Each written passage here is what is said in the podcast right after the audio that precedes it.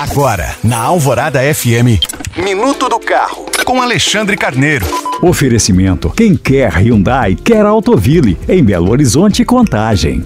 Motoristas profissionais que possuem carteiras de habilitação das categorias C, D e E terão mais tempo para realizar o exame toxicológico é que o Conselho Nacional de Trânsito, CONTRAN, prorrogou o prazo inicial que havia expirado no último dia 28 de dezembro. As novas datas limite foram estabelecidas em 31 de março deste ano para motoristas cuja validade da CNH é entre janeiro e junho, e no dia 30 de abril para condutores cujo documento tem vencimento entre os próximos meses de julho e dezembro. De acordo com o Código de Trânsito Brasileiro, motoristas profissionais são obrigados a realizar periodicamente o exame toxicológico, que tem o objetivo de identificar o uso de substâncias psicoativas no corpo. Dirigir sem fazer esse exame é infração gravíssima, punida com multa no valor de R$ 1.467 e com a perda de 7 pontos no prontuário do condutor. Lembrando que você pode baixar esse e outros podcasts pelo site alvoradafm.com.br. Eu sou Alexandre Carneiro para a Rádio Alvorada.